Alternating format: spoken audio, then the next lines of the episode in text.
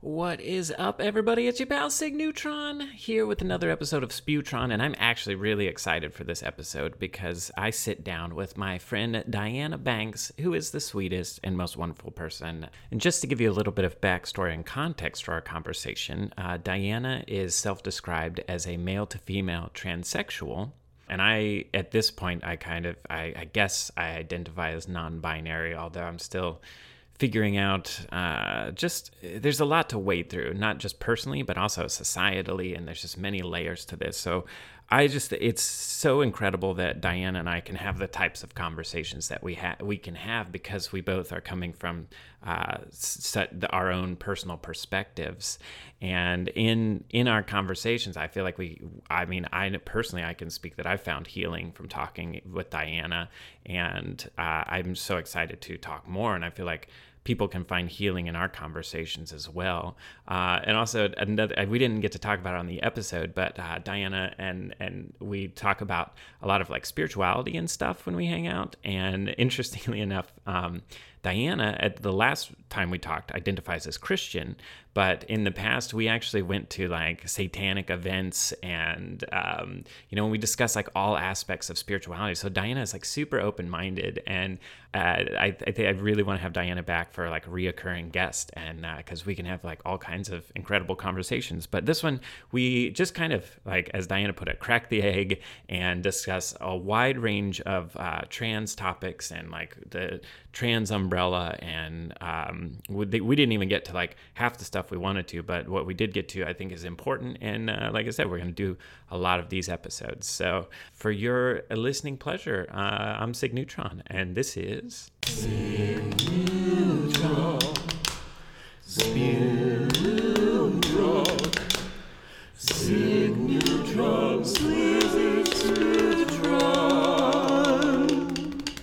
What's up, everybody? It is your pal Sig Neutron, and I'm here for an episode of Sputron that I'm actually really excited uh, to do. I've really been looking forward to this conversation. I'm here with my dearest friend Diana. Hello, hello. So good to be here. Yeah, and uh, we we've known each other for a while now.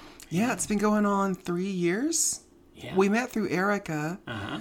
So that's probably been three years ago. We sat at this table and played games and talk trash. It was a lot of fun. yeah, and Diana is one of the most like sweetest, wonderful people that I have ever met. Likewise.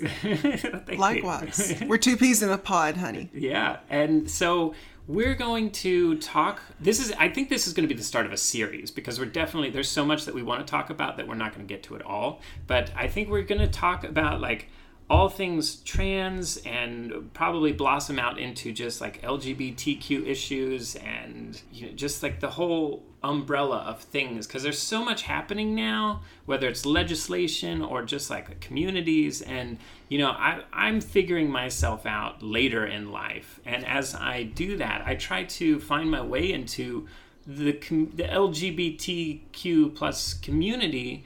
But i've i've actually like had difficulty, I think, finding uh, the right community. I guess for me, let's if you want, just give us uh, like some background uh, about you, and then uh, and then we'll go from there.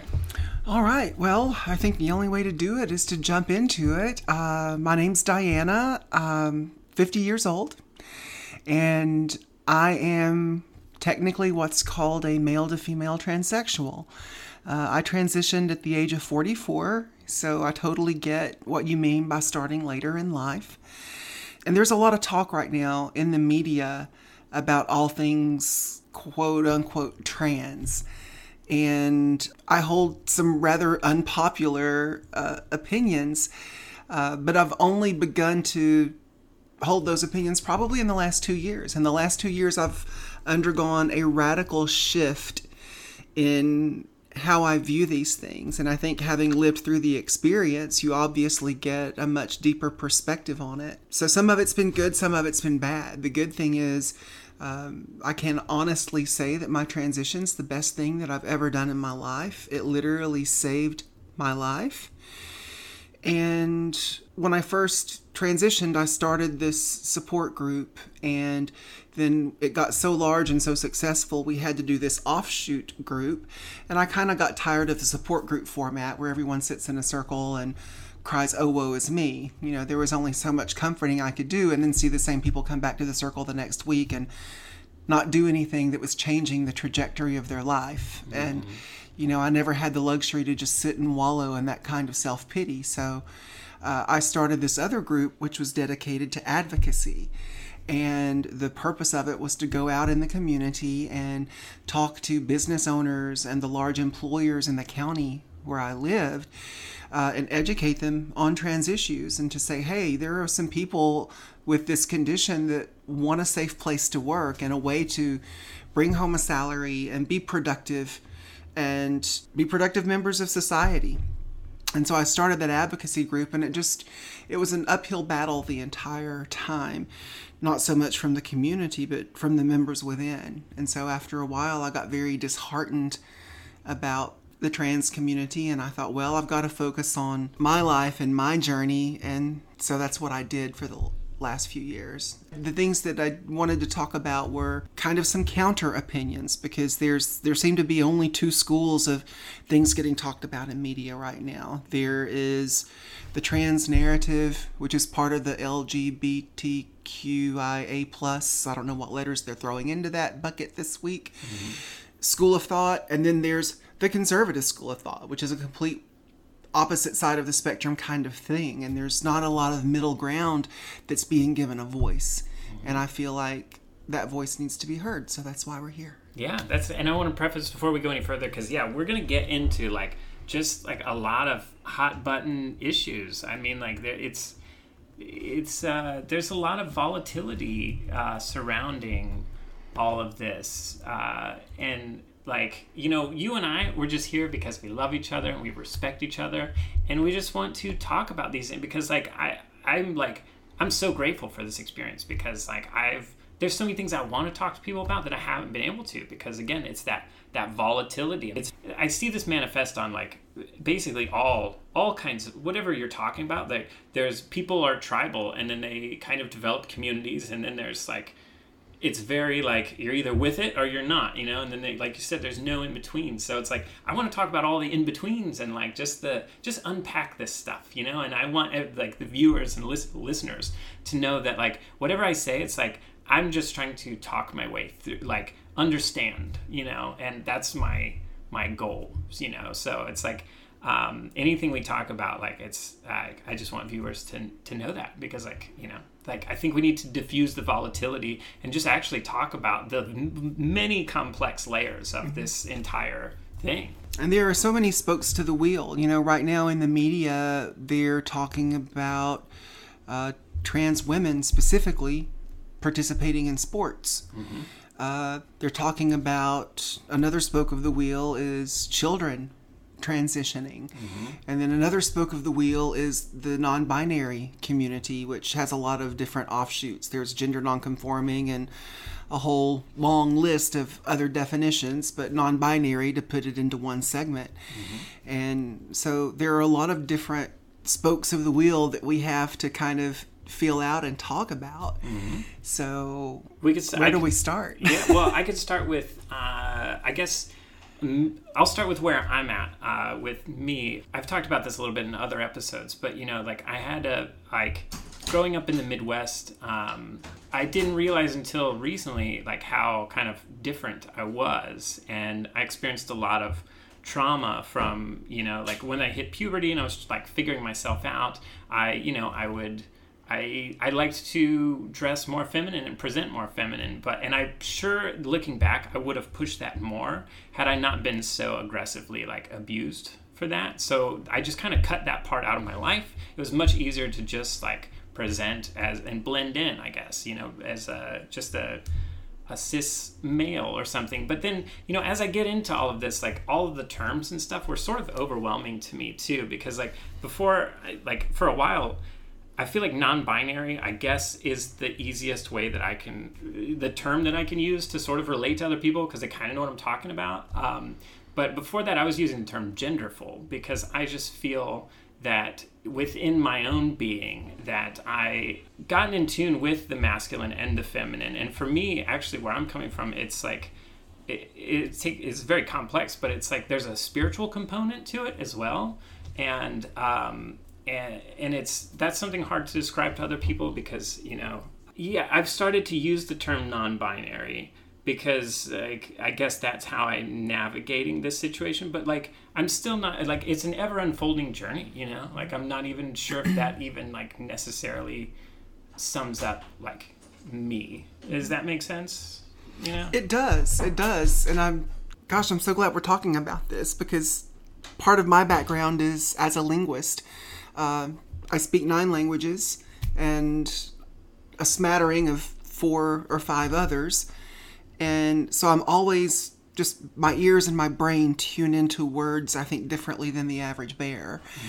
So let me ask you this question mm-hmm.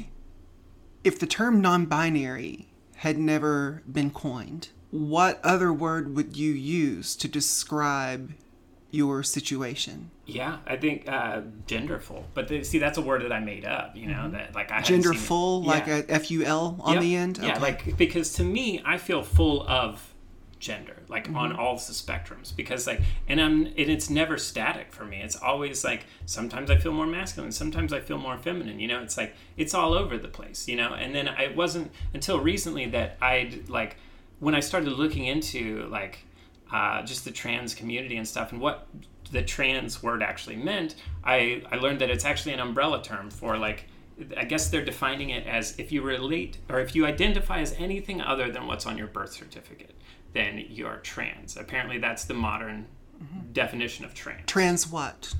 Just trans. I that see that's yeah. See, that's where I'm gonna th- say you can't do that because uh-huh. trans just means on the other side of. Uh-huh. So there has to be an object connected to that prefix for it to make sense. Mm-hmm. So uh, transcontinental is very different than transform. Mm-hmm. And transduce is very different than transcribe. Mm-hmm. So, trans what? Yeah. And I'm of the very unpopular, especially in today's climate, uh, of the the opinion or the school of thought that I'm not transgender. I'm transsexual. And I look at things kind of from a historical perspective, and I see you know, the term transgender didn't even exist until I think the 50s or 60s.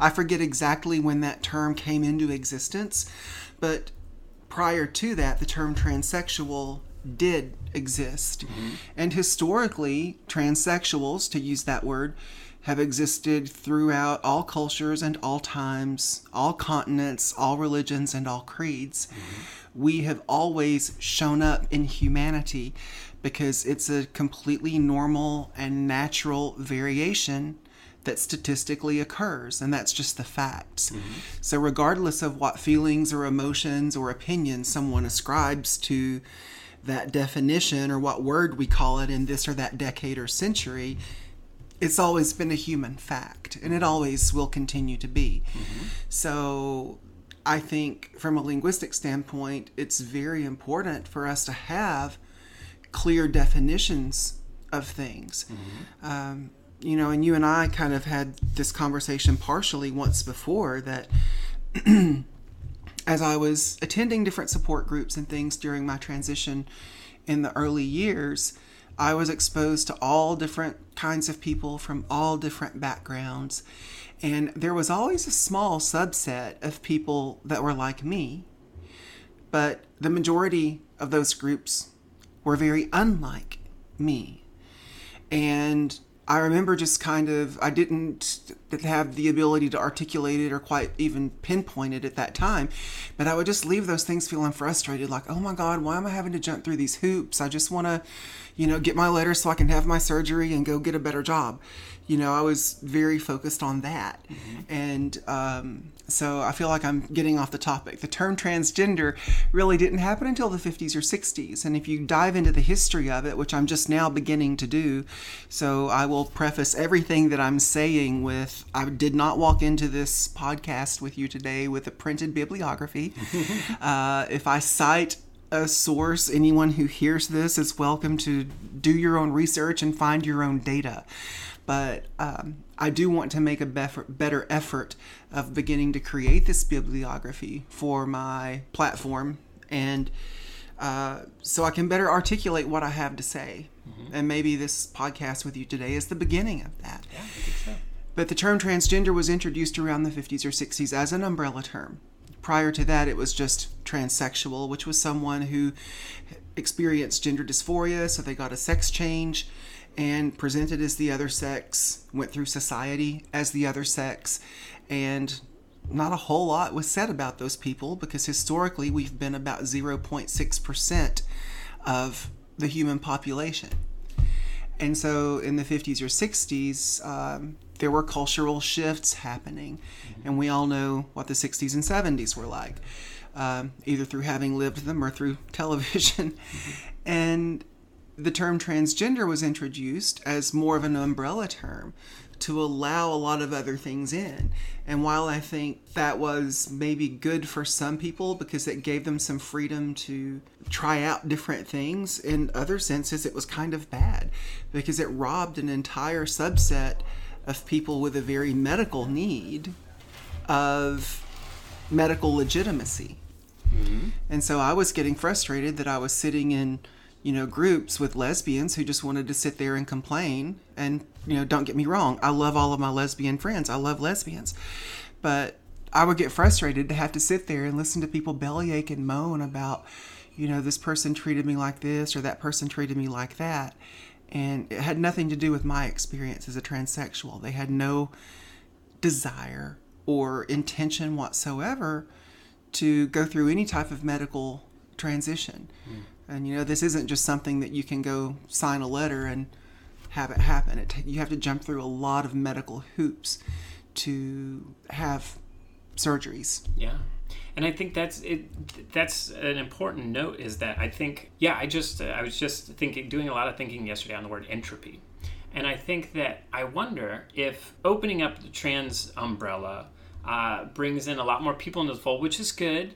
Um, but also there's you would experience some type of entropy from that because more perspectives and more um, more people that come under the fold creates an essential um, like more chaos in a sense like at a basic level because it's um, you're trying to group a lot of varied people under one umbrella. So then people's needs get missed and then definitions get lost and and then like I, I think the communication and the way that we figure these things out sort of get lost within this this bigger umbrella and i think that um, you know it's tough for queer people i guess I, I, get again it's like i'm trying to figure out like the right terms and everything too and i feel like the, the lgbtq plus like I really like personally. I don't. I don't appreciate that acronym. I don't either. It, Thank you. Yeah. Okay. Good. Like we're on the same page on that one because it's just.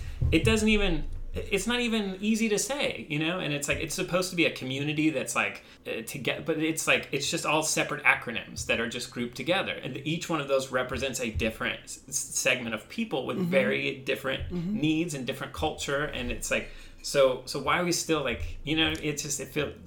It's know. not a community. Yeah. It's not a community. I have been hated more vehemently and overtly by people who are one of those letters than I have by society at large. Mm-hmm. Uh, you know, if I get in Kia and go to Stater Brothers and go grocery shopping, you know, nobody, some people look at me twice just because I'm tall, but I just, I feel like society at large gives me a lot less, what's the word I'm looking for? Analysis than the LGBTQ plus IA community. And when they first started playing with the letters, um, I remember thinking, well, you know what? A transsexual isn't a sexual identity. It's a medical condition, yes, but you know, L is lesbian, G is gay, B is bisexual. What else is there in terms of sexual orientations? Mm-hmm. You know, you're either into one or the other or both. And mm-hmm. there's, you know, three is the max. Mm-hmm. And transsexualism, now called transgenderism, I didn't see really where that belonged in sexual orientation because sexual orientation isn't has to do with your body. It doesn't have to do with your body. Mm-hmm. So that was always confusing to me. And then in the last, you know, decade or so, I've seen these other letters get tacked on and it's become this whole political movement. And how far is it going to go? How much more can you fractionate these identities mm-hmm. into these small little slivers? And they sell it under the the auspice of being inclusive, but it's the exact opposite. It's exclusive because everybody wants their own little slice of the rainbow. And I feel like that's not productive. Yeah. I don't see who that serves or how. And I, you know, I see how that's developed because again, like there's there's many the intersectionality of all the issues colliding here is like something I'm really trying to dig at and unpack. And it's like when queer people, that's why I use the term queer because like um, it i feel like that's just it, it, more encompasses like varying sexual orientations and gender identities like you know and it's just it's i don't know it just feels easier to encompass that you know like an um, umbrella term for non-conforming yeah or like anything other than just like straight and like um you know uh, cis i guess is mm-hmm. the cis is like for gender assigned at birth right people that are mm-hmm. yeah so again i'm trying to learn the terms you know mm-hmm. but, um when you have society as a whole, there's many instances in many cases in which they're they're not accepting of people outside of the norm. So then you have this whole group of people that are trying to find themselves within a overarching system that doesn't really accept them. So then that then they find their community within people that are are like them but then those communities since they're coming from like all this trauma of unacceptance from mainstream society then naturally they're inherently grouping up and defensive so that's where the tribalism sort of comes in mm-hmm. you know so i think it's there's a there's a component of trauma of not being accepted that leads i think to the exclusivity of mm-hmm. this the LGBTQ community. Mm-hmm. You know? There's almost like some Stockholm syndrome happening where people will stay inside that tribe even though it doesn't really serve them. Mm-hmm. And I did that. I'm, I was guilty of that for a long time. You know, I lived the first 44 years of my life as a gay man. I mean, I knew at the age of 40 that, I mean, at the age of 40, I knew at the age of four that something was wrong because I kept telling my parents, I'm a girl and I always played with Barbie dolls. I always dressed in my mother's clothing and she had to take me out of her closet on a daily basis. And, you know, I'm 50 years old today and still if I go home, I'm going to go play in my mother's closet and no one's going to stop me. Um, so I think early on, my parents knew that they had some work on their hands when I came into their life. But I knew from an early age that I was different because I could see how my parents reacted to me coming in the living room and doing a Carol Burnett show in my mom's wig and, and shoes. And, you know, I was always a funny kid, so some of it was truly funny and they laughed at it. But as I got older and started going through school, it ceased to be funny. And, but I always knew that I was female. And I always felt trapped in the fact that my body was seemingly not female. And in my particular condition, when I reached puberty, I didn't really go through puberty like other kids. My puberty happened way later. I was probably 15, I think, when you know other when the real changes started to happen. And I never had an Adam, Adam's apple. Uh, my voice never got very deep. You know, I never sounded male. And then now as an adult, I don't feel like I sound completely female. I still have a lot of dysphoria around my voice, but it is what it is. And I never really looked completely male either. I mean, I just, I had some type of hormonal condition apparently. And uh, then I went through like a second puberty around the age of 24, 25, where my body masculinized even more than what it had. But I still never had an Adam's apple or a deep voice and never had very masculine features. So, and you know, now looking back on it, my God, I'm so happy that things didn't masculinize more because I've not had to have facial surgery. Um, I've not had breast augmentation surgery. Trust me, if I had breast augmentation surgery, I would have gotten a real set.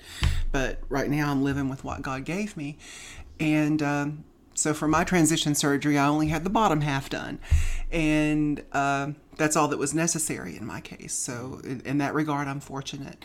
So bodies are different. And I feel like we're just beginning to scratch the surface in our modern times of some of the science behind transsexualism, which is a good thing. We can look back historically and see that we've always been part of every society and culture.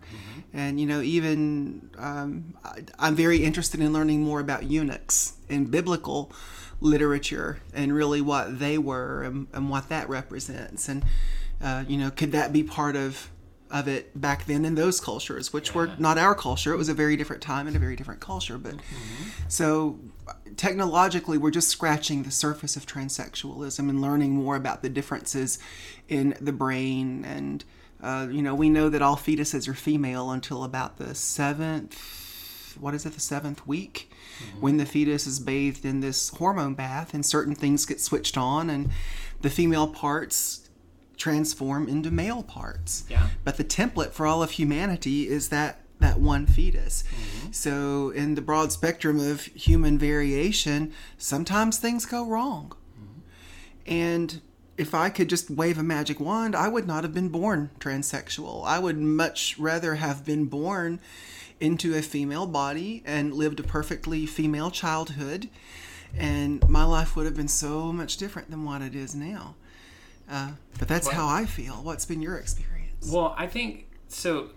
Before I forget, like I like I want to bring up that I think to me it's like I feel like a lot of people are having like I'm not sure that we're having the right as a whole as society that we're not having the correct conversation around transgender transsexual uh, because i think oftentimes like actual intersex people are being left out of the conversation completely you know? And and but the crazy thing to me is that 1 in 12 people are born intersex so that means like their genitalia are somewhere in the middle. And there's been a huge push by medical establishment. I watched this documentary but they, they interviewed intersex people, and there's this like big push by the medical establishment to either the doctors are saying, "Oh, this isn't this isn't feminine enough. This is male," so they perform surgeries to put it one way or the other.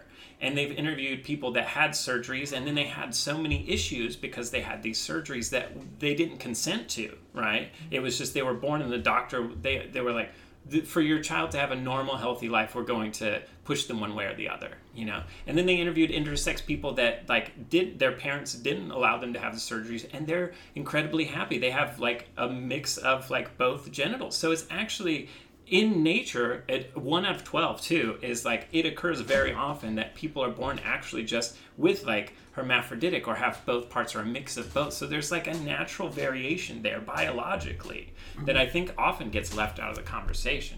And when you look at that, you're like, oh, okay. So that that to me is when like it really kind of like, oh, you know, um, that that sort of like really opened my eyes about the whole conversation as a whole. You know, I think it's really important that we include intersex people in the conversation, or at least that because I don't even think people know that inter that's it's as common as it is. you know? Some people hearing this may have heard the word intersex for the first time. Yeah. So if you're one of those people out there, go Google it. Yeah. Go duck duck go it, whatever you do, but go learn about it because Mm-hmm. it's it's a thing, and, and I think that it's good that we are beginning to learn the science.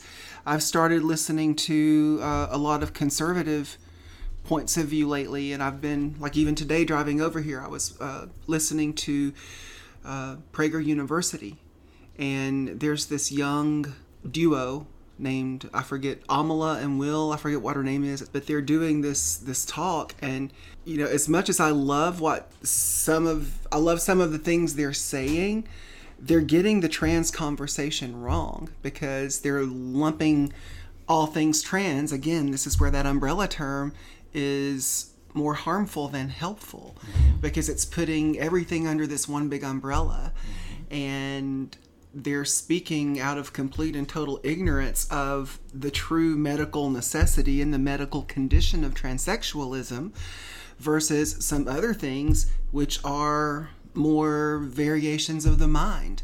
For example, I think it's very unhealthy that transvestites who just have a sexual fetish want to be called transgender You know, it's like if you had a blood disorder, a person with leukemia has a very different medical need than a person who has sickle cell anemia. And you can't just lump them under this one umbrella term of blood disorders and say, oh, well, you both have blood disorders. Here's your bumper sticker. And I feel like that's very reductive. Um, so, you know, and for the people who are transvestites, fine. You know, if you're a man who wants to put on a dress and have crazy sex orgies in your rented hotel, more power to you. Go find the people that enjoy that thing and do it with your people. But don't come over here into our tribe and take our definition and apply it to you because now that kind of sullies or taints the term, so to speak.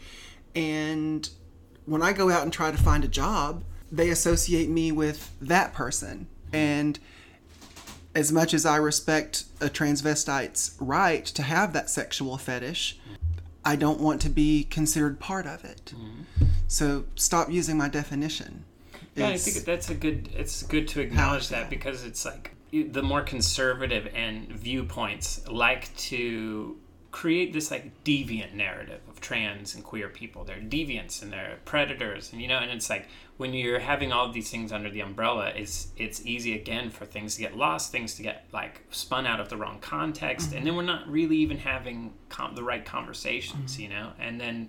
I've just watched the political system just decline over the. I mean, I think we've all watched. You know, like it's like 2016. It's just like it's just been. You know, it's just been going downhill, and now we're trying to figure out like we're coming to a covid put us all in like our own little spaces and everybody's just like figuring themselves out and we're trying to like have all these conversations about like real human uh, issues and things but it's like run through this wringer of politicized like vicious tribalism and so then it further detracts from like how do we the baseline what i'm most interested in is finding understanding between people. I just i love people and i respect people and i just want to understand people and i want them to understand and love and respect me you know? Mm-hmm. And, and we can find that but it's like when, if everything is just like run through this like volatile like aggressive I don't, you know i just i feel it you know? And anytime you talk about the issues whether it's within the community or with without the community there's there's all of these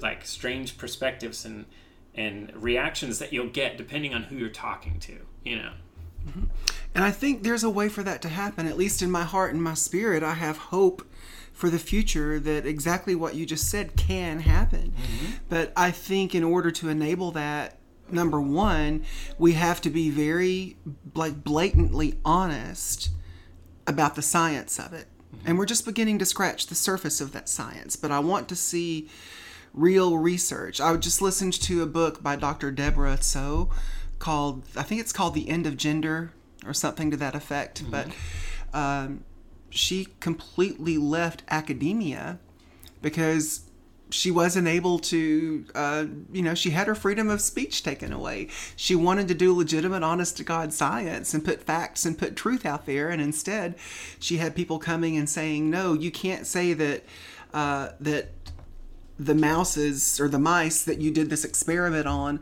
were male or female sexed, you have to say that the ma- the mouse's gender was male and the mouse's gender was female. And she was interviewing the science who did some experiment with mice, and the person's response was, "Well, I don't, I didn't interview the mouse, so I don't know what their feeling was about." You know about its gender mm-hmm. in that moment, and it was kind of this funny ha ha thing.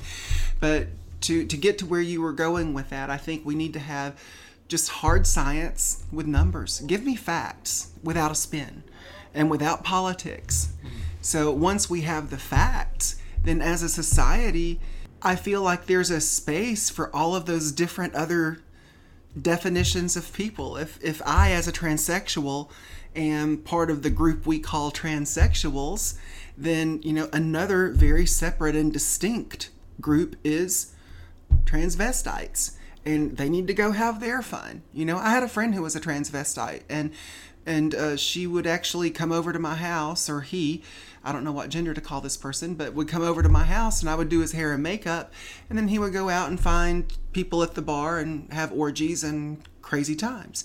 And that's what he loved doing. And he did that one night a week And the other six days a week, he was this long headed redneck person. It was just this weird dichotomy of a way to live a life. Mm-hmm. But I let him live his life the way he wanted to live it, and he let me live mine. Mm-hmm. And we were still friends, mm-hmm. you know? And so I feel like there's a space for all of those different people. But I don't like what you said earlier about how people bring politics into it and they try to to make things seem like something they're not.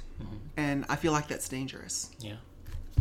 Yeah, see, I, I think I'm kind of like on a different end of the spectrum from you because I like I I do agree with you. I love science, um, and I think that it is helpful like to bring definite like logical science facts into and it's it's needed you know um, but also i'm being i guess for lack of a better term like non-binary and stuff. And like i i feel like a lot of these concepts are a lot more abstract and deeper than just what science could explain to us you know? Because this, it, there is a, a mental component to the like everything is at, at the baseline level reality is consciousness. Like you can't get behind consciousness. Like the quantum physics they they try to study consciousness that nobody science can't even tell us the fundamental question of what is consciousness you know so but we find ourselves as conscious beings in these bodies that we have certain feelings about and those feelings are compounded and shaped by the environment that we grow up in you know so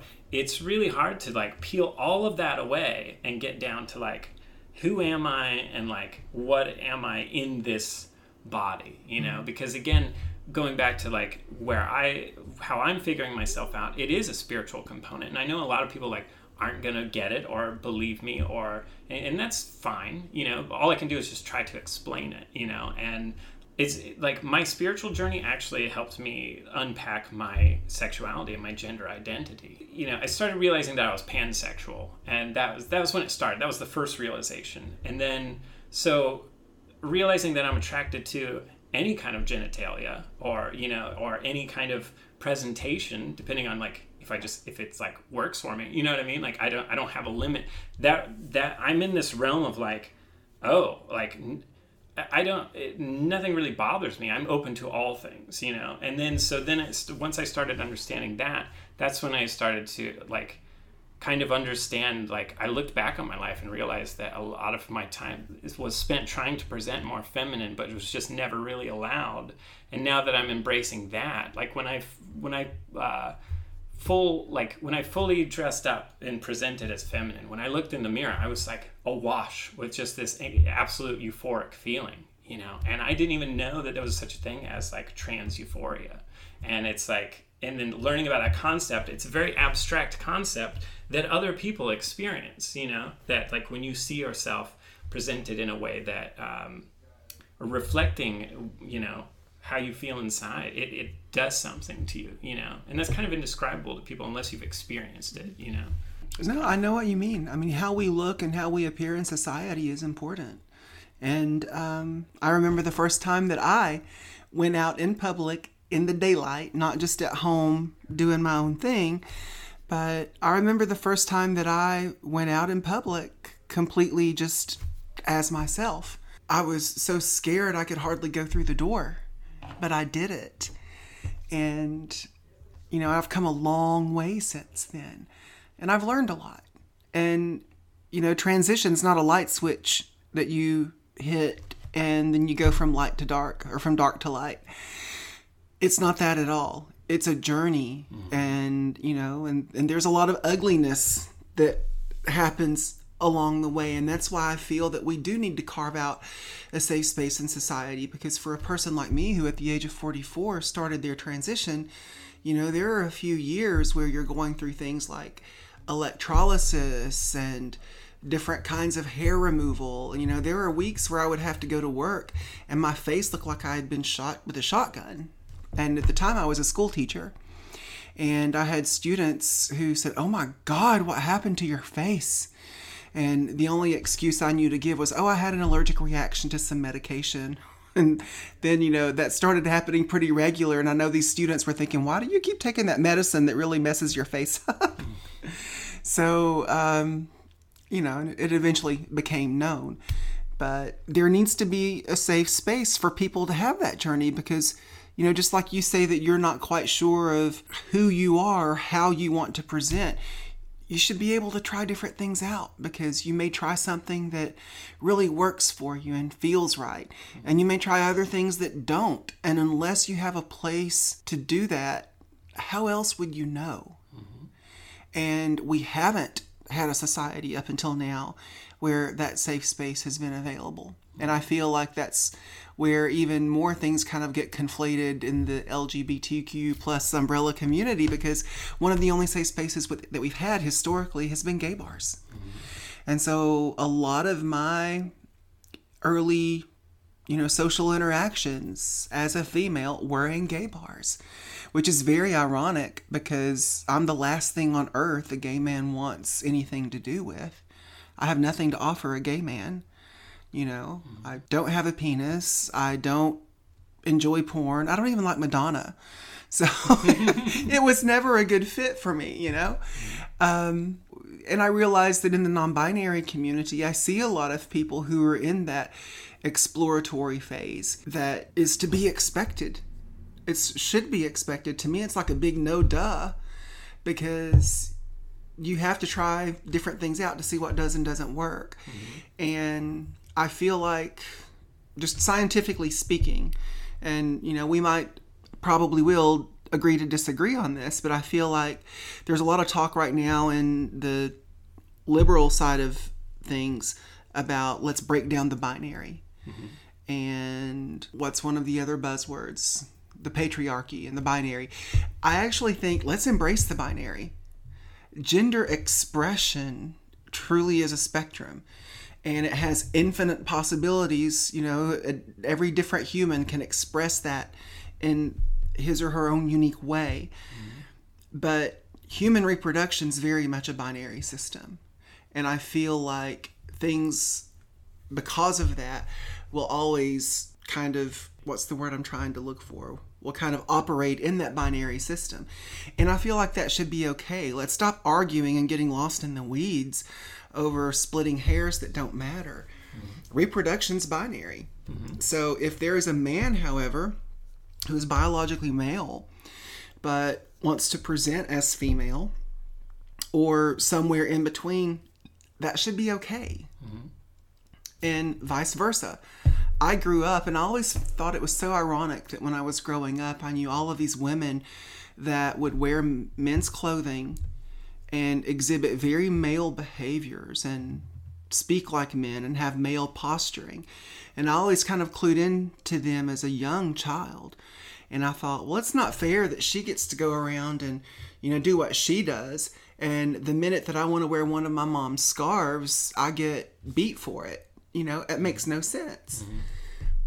So, sorry, have I rambled off? No, yeah, I, am following you. So, yeah, I think I, I, think it's really interesting perspective of embracing the binary, and and especially because I identify as non-binary, and I see, like I see the like for me because we've talked before and you've mentioned there's been times where like you i think the way that you said it before it's like when you went you were like you didn't want to like sing or something because you don't want people to clock you mm-hmm. or something so, as like trans or and so i see that that kind of that like hurts my heart, you know, because like they're they're you're expressing something that you feel like society like you have to you have to pass as like you know and there's that's a big concept in um, a, I see a lot of dysphoria happening in within the trans community because they feel like they're not feminine enough or they're not male enough you know if they're if they're actually transitioning to like one way or the other you know. But me like whatever like whatever makes sense to me is like the middle feels the most correct to me. Mm-hmm. and then again i think that stems from my pansexual pansexuality is that like i'm accepting of it all. And it but it's like it it it makes me sad when i see people get so dysphoric because they feel like they have to cross some kind of threshold to be uh, like from male to female or female to male, mm-hmm. you know, and and it's like, and that's just a, an overall society thing. And I, the where I'm coming from and why I even use the terms non-binary is because I want uh, I want the world to be more accepting of like, and I don't want people to feel like they have to be any kind of way, mm-hmm. I accept themselves, you know.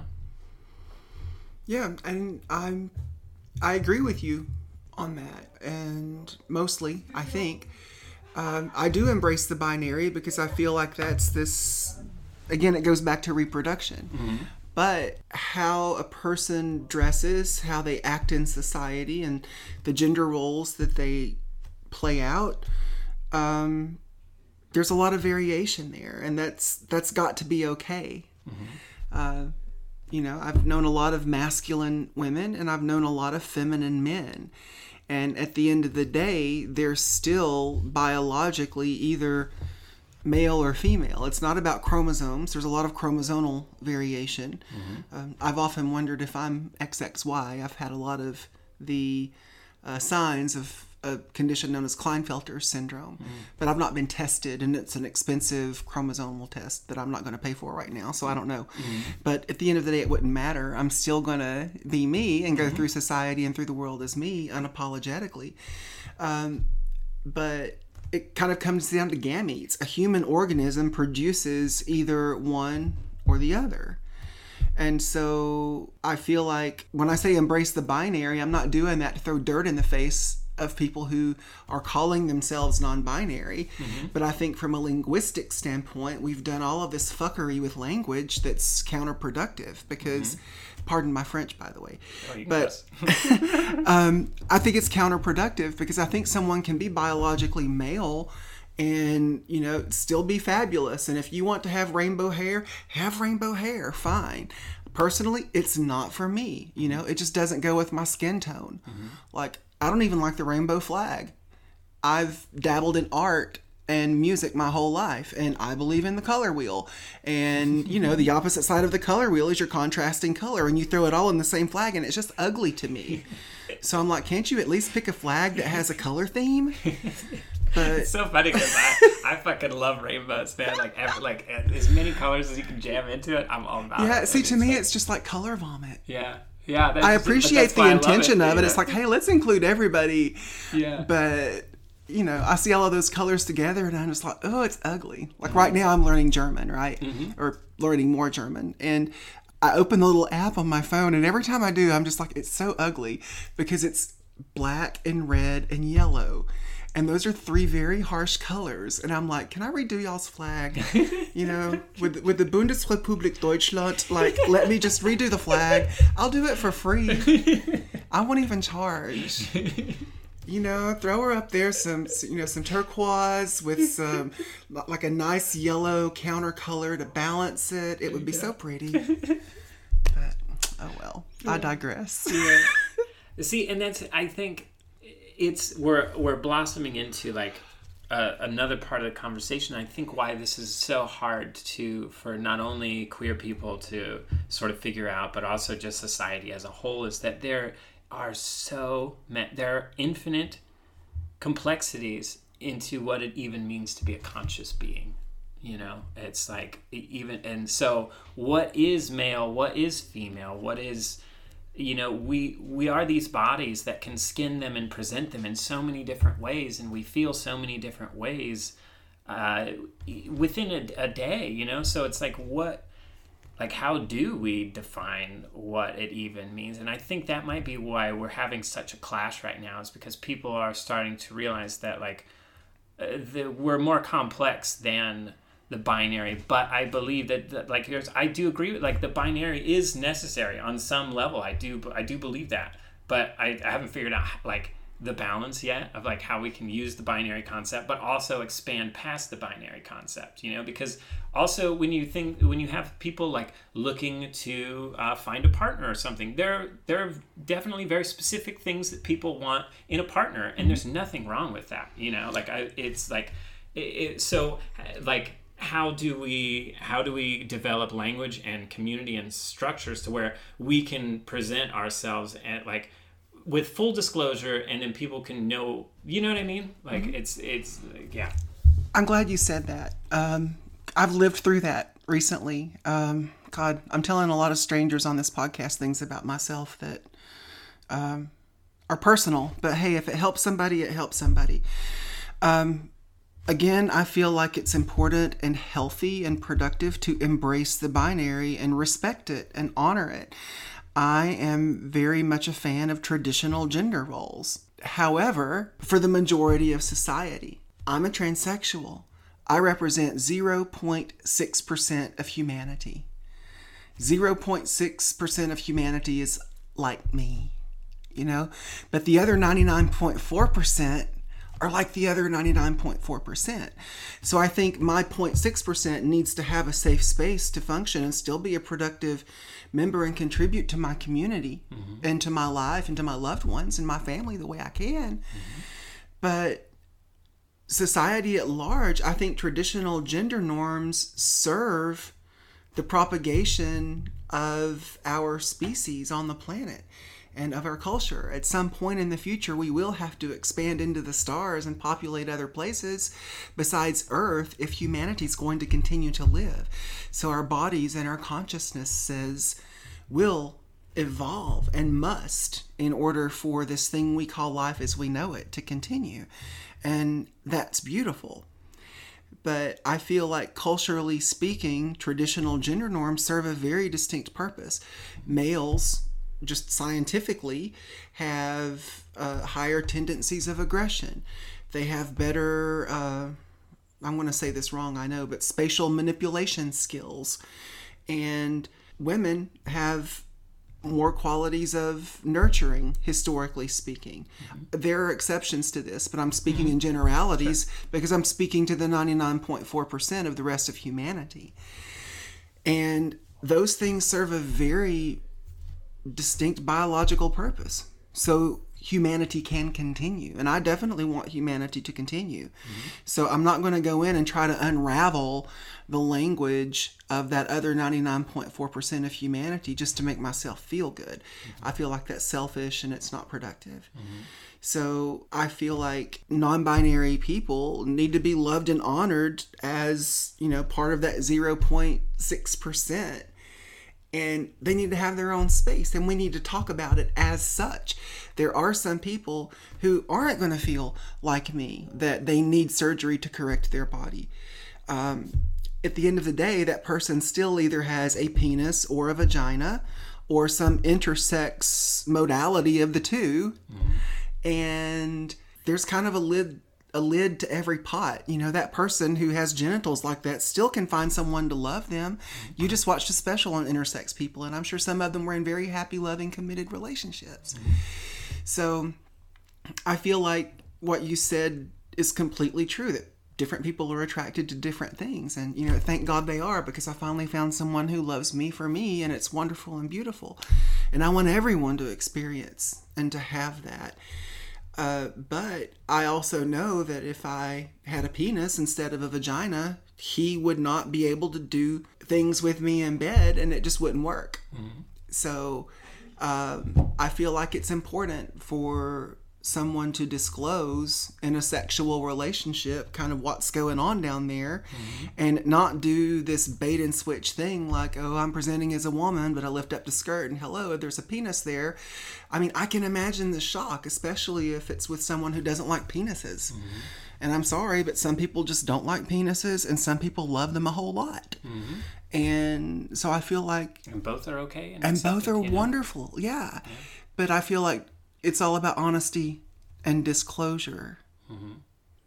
Yeah, and I just I feel like it, I, I'm not sure that we have hit a place in society yet that like there's even like a a good way to do that. You know, like I I, I don't know. It's um yeah, preference is a natural thing. You know, it's like I it's weird because it's the game game I play Cyberpunk 2077. There's a lot of like gender uh, options to make your character like different uh, like like you know different like trans or you know um, but I, I think that apparently the trans community was really upset because some of the characters in the game won't engage you sexually if you're a certain if you have certain genit if you pick certain genitalia and stuff and like why would you be angry over that that's what i was wondering because it's like that's it's a reflection of real life there are some people that like it, it, you can't expect everyone to be told like I'm absolutely pansexual. I like dicks, vaginas, whatever. You know, like I'm all about all of it. You know, but like I don't expect everyone to feel that way. Mm-hmm. You know, and I, I, respect everybody's right to, and we should. You know, it feels strange to like uh, expect like you know like a a conformist like oh you have to be okay with everything. You know, mm-hmm. and it's like, but again, that's just a complex situation of how how do we like unpack that as a society and allow people these spaces and like you know I was so uninterested in vaginas that I had never actually seen one until I had one. I mean, seriously, like, of, of course, I'd seen them in magazines, but I'd never seen a vagina in real life ever. I'd probably seen like pubic hair on a woman, like probably like my mom changing clothes or my sister, but but not actually like to see a vagina all in her Georgia O'Keeffe glory. you know, that was an experience I never wanted nor had. And then, you know, I woke up one day and, you know, thank God I had my own. It's been a learning, it's been a journey of, of learning and it's been beautiful. Hmm. So I wouldn't expect, before I met my, my boyfriend, I was on dating sites trying to meet people, and I had to navigate this water because before my surgery, you know, I still looked like I look, I still sounded like I sound, and but I still had different equipment down there. Mm-hmm. And part of me would get so mad because I would have a nice conversation with a man for two or three exchanges. And after I saw that he might be interested in going to Starbucks and meeting for coffee, I would, you know, say, Hey, before we go any further, there's something about me I need to tell you. And they would either be, Nope, no thanks, I'm not into that, blocked. So hmm. a, a lot of that happened. Hmm. But I was surprised at the sheer volume of men who instantly would flip this switch when I would reveal that. And I should have tracked numbers and done like a sociological study. I could have had my PhD in gender studies by now. But I was shocked by the sheer volume of people who instantly flipped and became curious and wanted to know more. And it pissed me off because at first part of the conversation would be about like, oh, how do you want to retire and where are your favorite places to go on vacation and you know, how do you want to live the next 10 years of your life? And what do you like to do on weekends? And it was all of this real life stuff. And then I would reveal that I still had different equipment downstairs. And the next question would be, What's your OnlyFans page? So I learned what OnlyFans was. And will you bleep me up the bleep with a bleep while my wife and my girlfriend watch and live stream it on this website? Yeah. Oh. And they would just come right out with it because the minute the term transgender, quote unquote, was associated to this woman they had been talking to, they no longer saw me as a woman. Mm-hmm. And they saw me as a sexual deviant, as a prostitute, as someone who had multiple sex partners and did everything with everybody, mm-hmm. which is so, so not me. Mm-hmm. And I'm not ditching or dissing those people that are like that, you know. People can have their own sexual fun in their own way, but that's definitely not me. And it would always just hurt me when the minute the term trans anything was associated with me that they thought, oh, well, you know, will you use this 10 inch dildo on me until my nose bleeds and we can film it? Wouldn't that be fun? so it, it made me mad and it was hurtful. But then I get on Facebook and I see the 70 year old trans woman who every picture that she puts of herself uh, is, you know, trying to pull her uh, her shirt down just so her nipple shows. She's always pushing that boundary and that edge, you know? And then she's bending over at the refrigerator, but her butt crack showing just by like three millimeters. And she's always pushing that boundary. Everything's super sexualized, overdone. And then she does this whole rant about why the city council won't vote for her. And I'm like, honey, don't you get it? Where is the disconnect? How can you live with such cognitive dissonance that you just think it's going to be one way and it's not? So I'm sorry. I've ranted. No, it's it- well, and that's like I love that we're uh, we're coming at this from like we definitely have different like perspective because I'm entering a place in my life where like I'm really embracing my sexuality and like and it's a part of my creativity and like I want to show my body. I want you know I want to sexualize myself because it's a creative and artistic and, and spiritual endeavor for me. But also, I do see how that clashes with like you know, uh, I guess mainstream society is because like you know it's it's sort of again yeah, there people just associate like queer people with deviancy. you know and but but then i think that's a whole other conversation that's like we have to unpack is like just mainstream society's ideas and, and view perspectives of sex in itself you know because like i think there's i think we're still there's a, still a lot that we need to resolve as a whole so, uh, surrounding sex you know what i mean because it's just it's a strange topic that like well it's fundamental to you know our species but also it's just uh, not a lot of people like to talk about it or like or they get weird talking about it and you know it's like you know there's just like a lot of weirdness mm-hmm. surrounding mm-hmm. it you know mm-hmm. so that's again like i like it as we're going through this conversation we're finding all the layers on this that's like you know that's one layer like sex just in general is an mm-hmm. entire layer to this umbrella that you know that's it's a it's a big part of it you know mm-hmm. Uh, but it's not all of it that's the thing you know because then you also mentioned earlier uh, traditional gender roles you know and it's like and, and i love that you're i would say like you're more on the conservative end of like a traditional like a viewpoint right? You know it, would you say that? I would and it's a shock to me you know? It's like i had to come out as a gay man in my teen years and was outed in an ugly sort of way by my sister and uh, to my family and it was very hurtful and caused a lot of problems.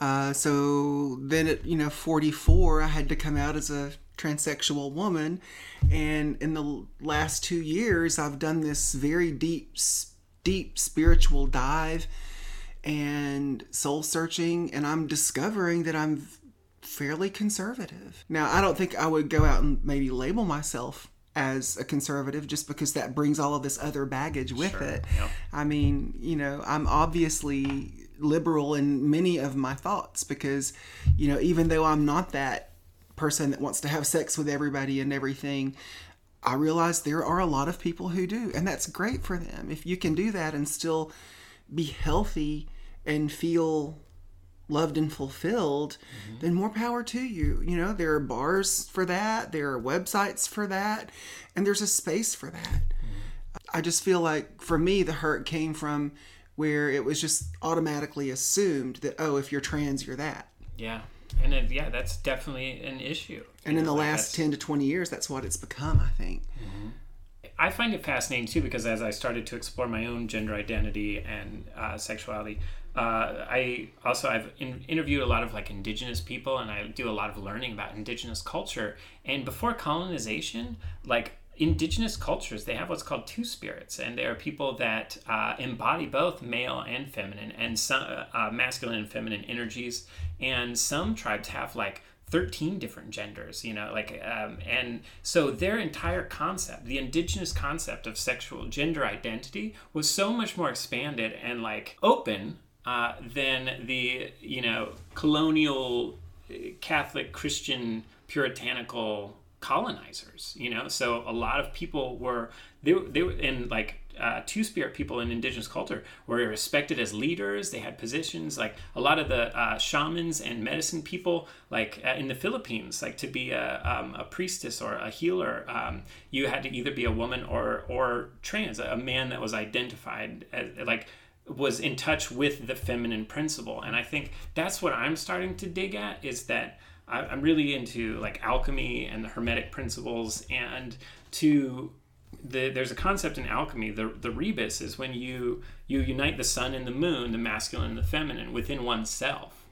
And th- so that to me that's when i'm starting to dig into these very spiritual deep meaningful uh, ways that i can understand myself mm-hmm. and when you when you get in touch with both of those polarities within your being that's when you find balance i think mm-hmm. um, but our culture uh, hasn't really ever it's it was set up to on these traditional gender roles that didn't really allow people to cross the line or be a little bit more fluid because it was mm-hmm. very rigid and it says this is the way you got to be. You're expected to do this and you're expected to do this. So then everybody's raising their kids with expectations to do something one way or the other. Mm-hmm. so never it, i feel like we weren't allowed to find our way. And i think uh, indigenous cultures were uh, much more in tune with that and mm-hmm. indigenous cultures are way more in tune with nature and you know so it's like i think there's some fundamental stuff that we're missing because of the traditional gender binary that was imposed by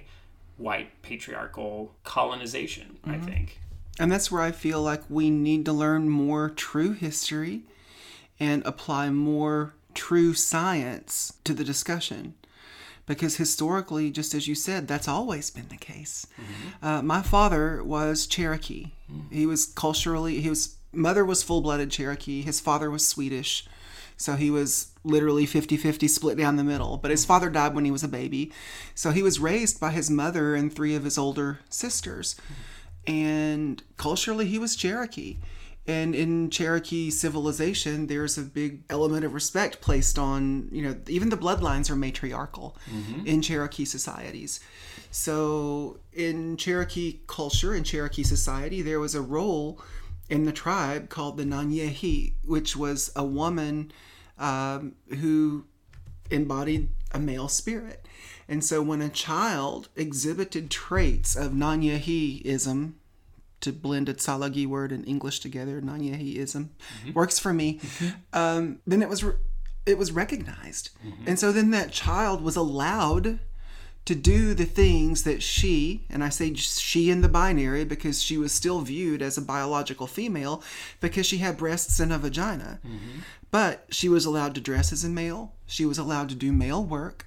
And when the tribe went to war with the Chickasaw or the neighboring Choctaw, then she got on a horse and rode with the men and she kicked ass. Mm-hmm. And that was her role in society. Mm-hmm. And a lot of the medicine people of the Sakonige clan, the medicine clan, were trans, what we would call today a male to female transsexual. Mm-hmm. And if a child exhibited those characteristics, then that child was put in contact with the medicine person to learn the plants and to learn the herbs and to learn how to mix things and how to heal the body and the spirit. But that culture lived in that way in balance. What you said is entirely true. Those cultures allowed for that to happen. But again, it was a variation of the norm. 99.6% of Cherokee life was within that binary. But when the other 0.6% reared its head and mm-hmm. made itself visible, it was loved and groomed mm-hmm. into to bloom into what it should become. Yeah. And you know, I want to see you bloom and blossom into what you are supposed to become and to be the best version of you that you can be. And I want that for all humans. Yeah. Too. And how do we get there is the question. Yeah. Well, I think having conversations like this is like part of part of that, you mm-hmm. know? Like I like just so much that we've talked about already, like just in this conversation, man. It's like a really powerful stuff. You know, it's like I like I said, I don't have the answers, you know, but like just hearing you and getting to like throw this back and forth and like really just have somebody to talk to, it just really means like so much to me. So I just wanted to like thank you. You know, like, yeah. keep talking, but I just wanted to take a moment to just like express my deep gratitude for you. Well, thank you. I'm I'm just honored to be here, and I love you as my friend and as my co-walker through this thing that we call life because who was it that said we're all just holding each other's hand, walking? Ram Dass. Yeah, Ram Dass. Yeah. yeah, that's a beautiful saying, and it's true because we can all have these ideas and opinions about things, and I think we are behooved as humanity to apply science to the discussion because we need statistics and we need to know what the norms are in different elements of society. But as long as what someone is or what someone does isn't harming society or another person, then I feel like we need to to be able to look at it and view it within the context of all of human life as just part of the norm. Yeah. We just need to allow each other the space to find out who we are, mm-hmm. you know? And I if you look at traditional I guess let's just say American uh, society, there's why is there such a problem with toxic masculinity? You know, it's because the path laid before men was one of suck it up, don't talk about your feelings, man up, you don't cry, you don't, you know, it's like all of those things are so counterintuitive to the human experience of what mm-hmm. you should actually be doing. You should allow yourself to cry. You should allow that space. You should allow yourself to be in touch with your emotions and and your feminine because you know that's the the internal intuitive like that's the feminine side that we don't really the the masculine even even if you were to be like consider yourself male and straight like you should still be allowed to be in touch with the feminine side and i don't i think that's fundamentally maybe where things that's the first domino that topples this whole other thing is that we're just not allowing people the space to embrace all aspects of themselves in ways that is conducive to respect and compassion for one another Do you think that masculinity is toxic? Uh, you know, growing up, that was another thing for me is like all of the men that I found myself surrounded by, I never understood them and I was very um, unnerved and uh, by them and I, I didn't understand them so I, I never felt like one of them. I was like it didn't make sense to me. So my experience is like yeah I've seen a lot of toxic masculinity and and it's um, I don't, but I would never say that all of it is because you can't make like absolute statements like that. There's so much variation, you know. Mm-hmm. But I would say there is there is a certain like mainstream problem with it. I would say of where we're at in this at this moment in time. Mm-hmm. I would argue that there's nothing toxic about masculinity, at least inherently so. Sure. Tox masculine. I'll say it this way: masculinity is not inherently toxic, and femininity is not inherently virtuous. Yeah, I would agree with that. Because when usually when I hear someone talk about toxic masculinity, they are speaking from a place of hurt and reactionary opinions. Mm-hmm. I think if you look at humanity, and when I say humanity, I'm talking about across all cultures as far back into history as we can see, that without masculinity, you wouldn't have culture because there would be no nations. And without masculine characteristics of, of aggression and strength and protection, I think traditionally speaking, the role of masculinity in a culture, in a society, and this again is kind of revering the family as the cornerstone of society, is the man because physically men are stronger and larger, you know, hunter gatherer societies, that they were the ones who were more capable of doing that work. And so that was their role. So it's they have to be more aggressive. The same aggression that brings home a deer for the family to eat, or a mammoth, depending on what millennia we're speaking of. um, also at home has the, the feminine side that's bearing the children and feeding the children from her breast and collecting berries and you know and and things from the earth for the children to eat. And so her role as the feminine side of that is to nurture and to because humans are born weak. We have to kind of stumble around on this earth for 14 or 15 years before we can go off into the world in a developed body and with a developed mind to function in society. Mm-hmm. And so to have both of those ends of the spectrum nurturing this child into adulthood i feel like is necessary. So i don't feel like masculinity's toxic and i don't feel like femininity's virtuous.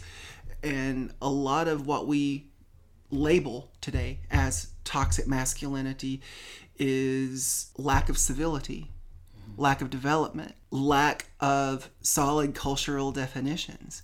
Look at the number of families since 1960 that are single parent households.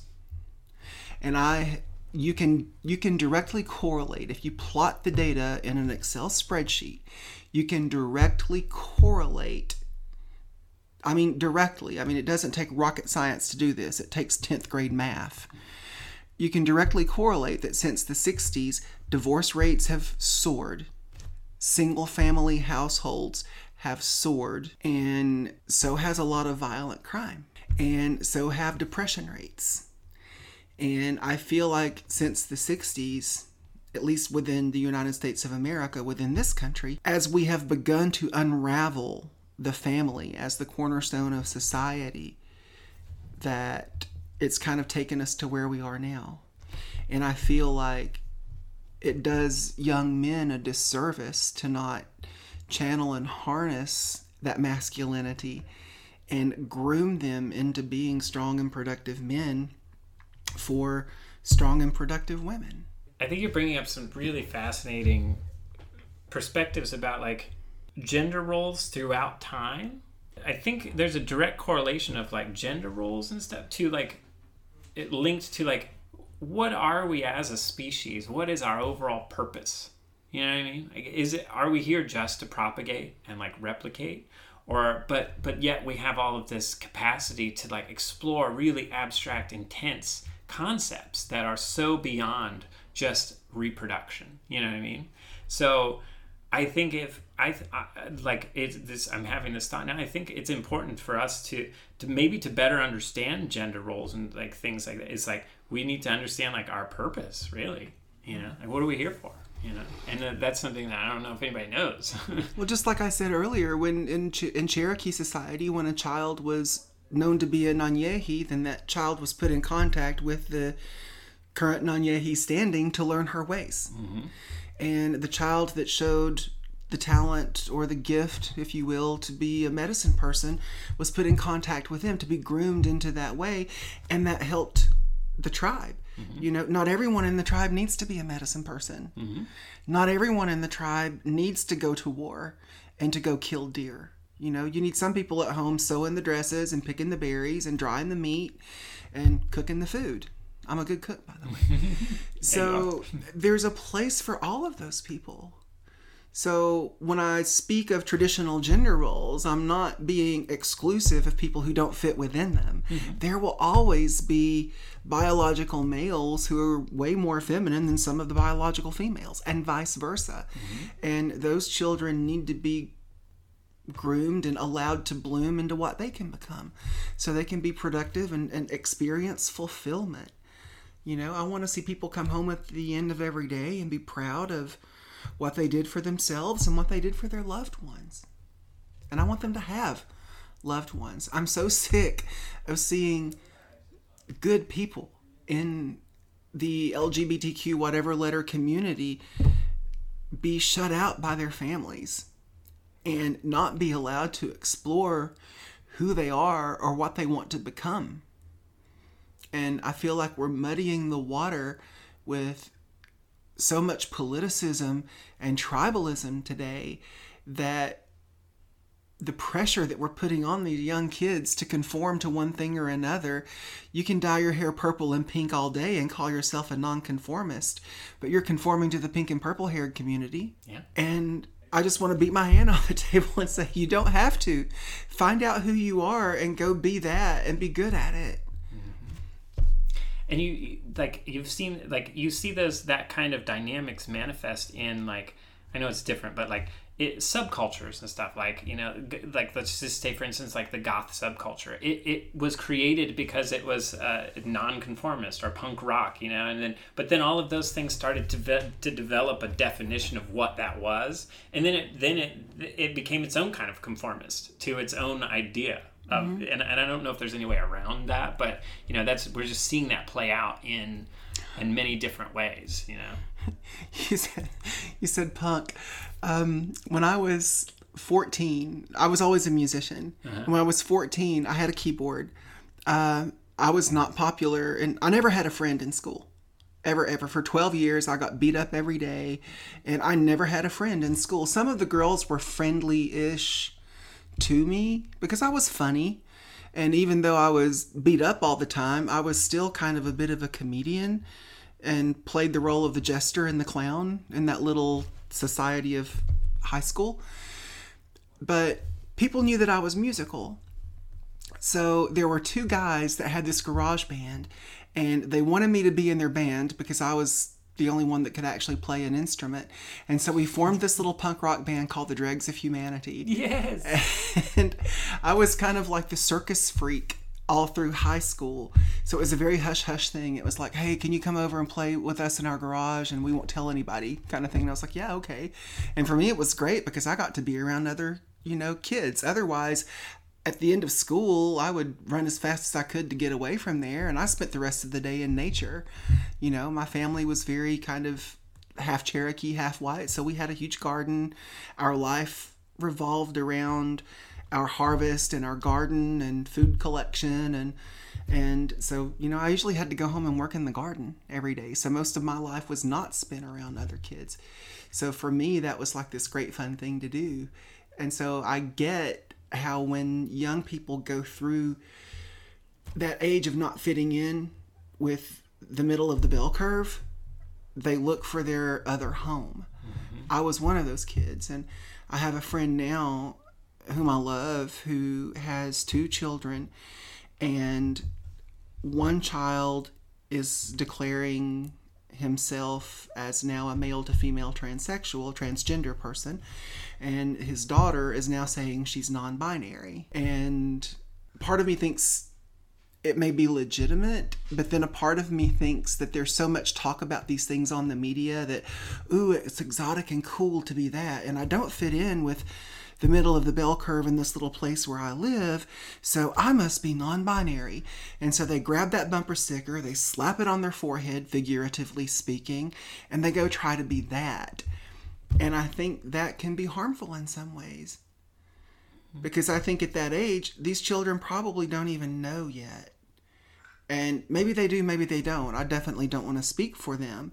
But I do know that I had a friend who's a drag queen who uh, a couple of years ago it became fashionable for drag queens to do this reading books to children thing. Mm-hmm. I personally never saw the connection. Most of the drag queens that I knew were basically illiterate, so to see one even read a book to themselves was a major feat. But uh, my friend did this let's go read books to children thing and so there was a lot of talk about that so then the next step is this church invited him to go speak this group of young people. And so in a group of 22 young people 12 of them said that they were one of the letters of the lgbtq thing. And i thought that doesn't add up. Out of 22 children in a Methodist church in Dalton, Georgia, of all places, I'm sorry, but statistically, it's impossible for 12 of them to be that type of sexuality or nonconforming with society. It's just statistically impossible. And I feel like the only way that could have happened is because of all of the media buzz that it's getting. Because when you take a young child who's trying to find themselves and they see this you know this person on television with the big pink hair and the three inch long nails and it's all glamorous and fabulous and it really is fabulous her nails are to be immortalized in legend they're perfect but um, i can see how a child could look at that and go ooh i want that recognition i want that notoriety because they're being just like you know you and i experienced growing up either physically beaten up or mentally beaten down mm-hmm. for being who and what they are. Mm-hmm. And all of a sudden, hey, here comes this person that's that's non-binary or that's a drag queen and and they get celebrated for what they are so i would much rather be celebrated than beat up or beat down. So i want to go be that. And i just think it muddies the waters a bit. I don't even know if i'm making sense with what i'm yeah, saying no, but I, I, I, hear what you're saying. Yeah i, I think um, I mean, to the the flip side of that, you know, it's I think kids find inspiration in all things, you know, and and just seeing. I don't know if I necessarily see anything wrong with like children being exposed to that because it's just another pathway of being, you know, and it's also again it's like a, it's expanding the perspective, right? But but I, I do see what you're saying, but also what I think is strange is that drag in itself I and this is a huge conversation. We probably like we could maybe just touch on a little bit, but like I think we could do a whole episode on this drag. Don't get me wrong, I love drag. I think it's amazing. Um, but I think now that we're, now that the discussion is developing around all of these uh, gender identities and gender, and so, it sort of feels strange that like the main the mainstream view of anybody has of varying genders is drag queens, which a drag queen is a self identifying man who dresses as a parody of a woman. Mm-hmm. Uh, so, so that's society's mainstream reference now, you know, yeah. because when I um, go out or I when I when I you know present as feminine, a lot of people, especially in the beginning, they they're like, oh, like I love your drag, you know, and it's like, but I'm not doing drag. I'm not on a stage. I'm not performing. Mm-hmm. I'm I'm showing you me, who I really am,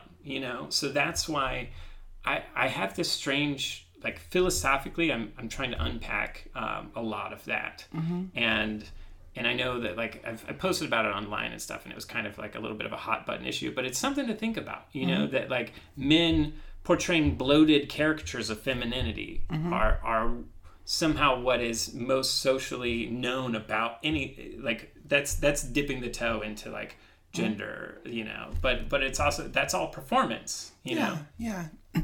Well, and I think part of that just goes back to the ignorance of society at large that they think, oh, all drag queens are gay or drag queens are transgender or transsexual or trans something. And, you know, most drag queens are just professionals. Mm-hmm. To be, I was a drag queen for three years before before I transitioned, mm-hmm. and it was because I was a performer, mm-hmm. you know, I was a stage performer. I'm a musician. Uh, part of my stage act was to sing a live song in every performance, and the other two would be lip synced.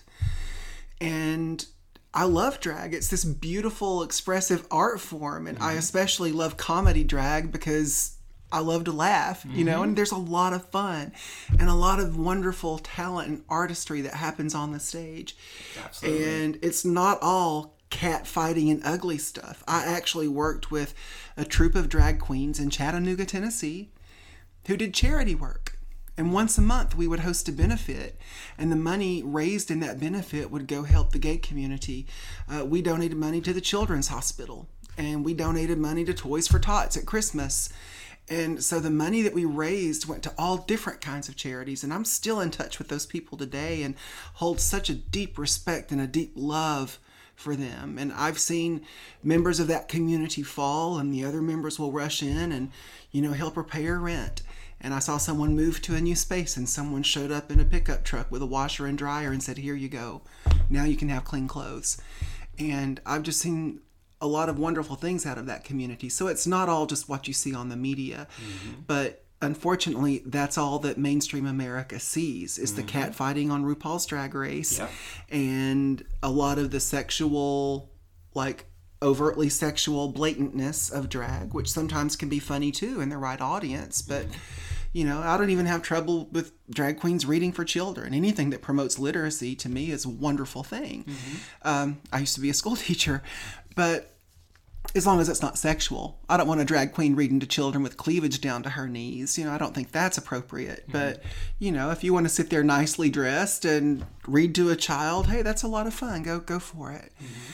So yeah, drag is kind of its own thing, and I think there's a lot of muddying the waters and confusion that happens because uh, not all drag queens are one thing, just like not all transsexuals are one thing and not all non-binary people are one thing.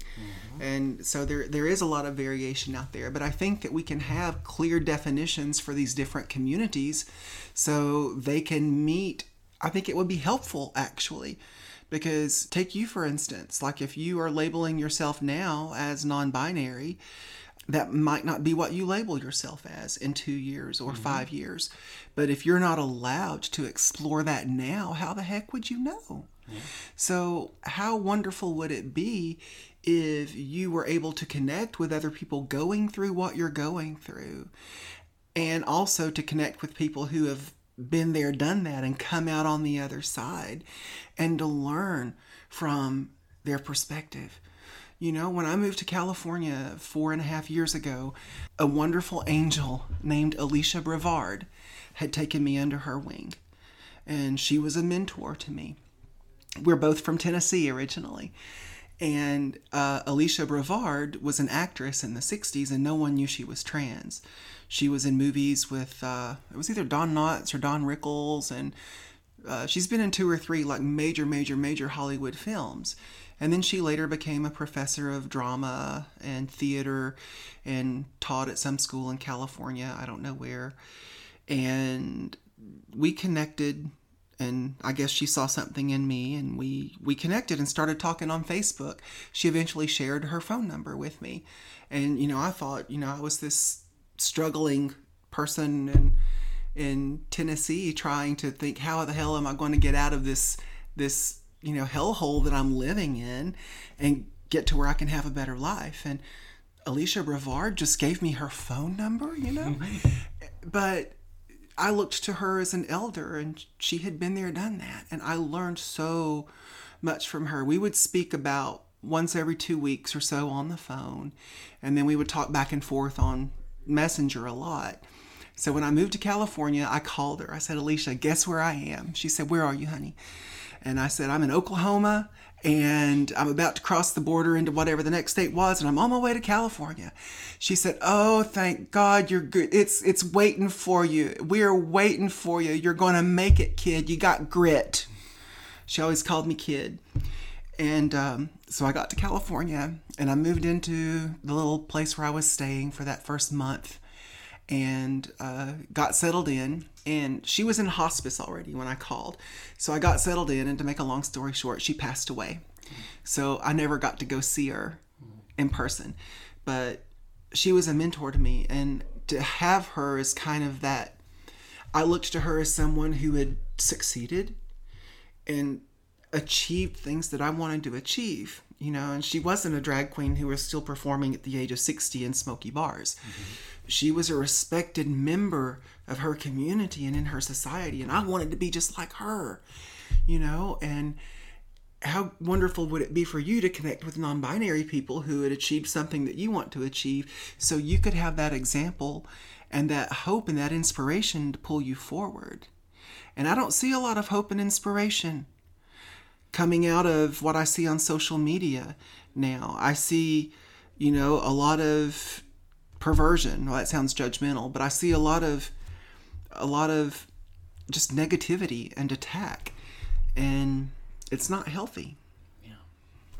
And i i really think that the more i get into all of this i see i really think all of the negativity and all of the the issues it trauma is the foundation of all of that you know? And i think that if we can genuinely connect with each other within the community we can start genuinely connecting with people outside of the community and that's what's most important is genuine connection because in connection we find understanding.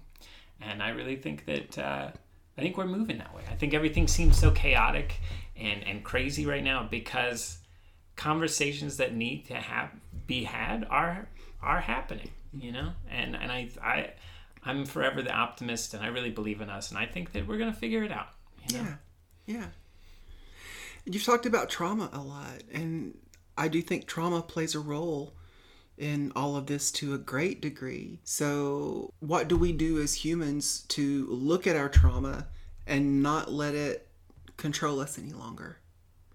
That's something that I've wrestled with. You know, I was I was sexualized at the age of 8.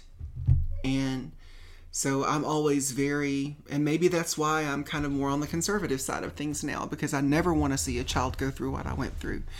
And uh, I will fight sweat, blood, and tears to keep a child safe at all expense. We all go through different kinds of trauma, and it took me a lot of, you know, I never had money to go to therapy. You know, I grew up poor. Um, although I'm well educated, you know, it took a lot of work for me to put myself through school and do what I did. But we all go through trauma. And as I've reached the age of 50, I've had friends in their 40s, 50s, and 60s and beyond who still let the trauma of their teenage years define them now. And I wish that we could find a way for people to work through that trauma and leave it in the past. Mm-hmm. And I feel like fortunately I've been able to do a lot of that. I'm sure I still have my my quirks and sometimes there's a skeleton in the closet or two that comes up to haunt me. But I think for the most part I've learned how to live my life as a well-adjusted woman who is loved by her friends and by most of her family. And, you know, I have a decent job and I'm trying to better myself and I want to reach out to friends and have legitimate, honest to God human connections with people like you that I love and respect. And I want everyone to have that without being defined by those experiences of the past. So I think what I would say to you is I think it's healthy that you're asking these questions right now. I think it's healthy that you're trying different things. Some of them are going to work great and some of them are going to fail. And that's good leave leave them in the dirt and keep on walking forward. But yeah, I think if we had clearer definitions of these different differentiations between different I won't say conditions or variations, but different ways of life mm-hmm. for lack of a better term. You know, transsexual versus non-binary versus transvestite versus, you know, whatever other definitions. I think those clear definitions in the end would serve a greater higher purpose because you could connect with people that have had that experience and that you can learn from. Absolutely. And that would help you grow, I think, in a in a bigger, better way. I want you to have your own personal Aleshia Brevard. well, yeah, I and I I I think it's really great that we're able to have this conversation and then share it with other people because I think other people are gonna um, find a lot in what we've talked about. Mm-hmm. And I and again we've we've talked about so much, but we've barely scratched the surface of everything that we want to talk about. But I think we like we can save that for next time because um, yeah. there's like way, so many more things I want to talk mm-hmm. about, and I'm sure that you want to talk about too. Um, but uh, yeah, thank you for for just sitting down with me and like let's. It, I, there's so much to talk about. I would love it if we just do this as a reoccurring thing. If you would, if you'd be down. I'm totally in. Awesome. I'm totally in. And maybe it would help if the next time we meet that because I think today we were all over the place because we just cracked the egg. Yeah. Yep. And I think that's a good thing. Mm-hmm. And I know that you've you've spoken about having people from your kind of your professional persona who have turned their back on you because of this exploration phase that you're going through. Mm-hmm. And, you know, to those people, I would say, you know, give someone a chance learn more about transsexualism, learn more about non binary identities. You don't have to agree with everything you learn or read, but I think it, it, it behooves us all to to learn the facts. And there are a lot of people going through this experience. You're not the only one. So um, just have a more open heart and give people a chance. And are you going to encounter grifters and people who are hijacking one identity or another just for attention?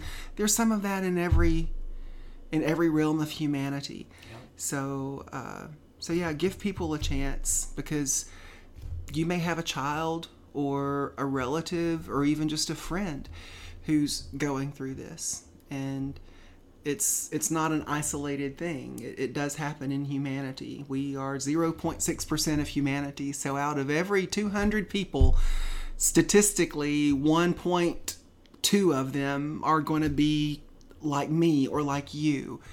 So uh, those that 1.2 people out of 200 deserve to be heard and deserve a chance and they deserve their own happiness and their own place in this beautiful world that we live in.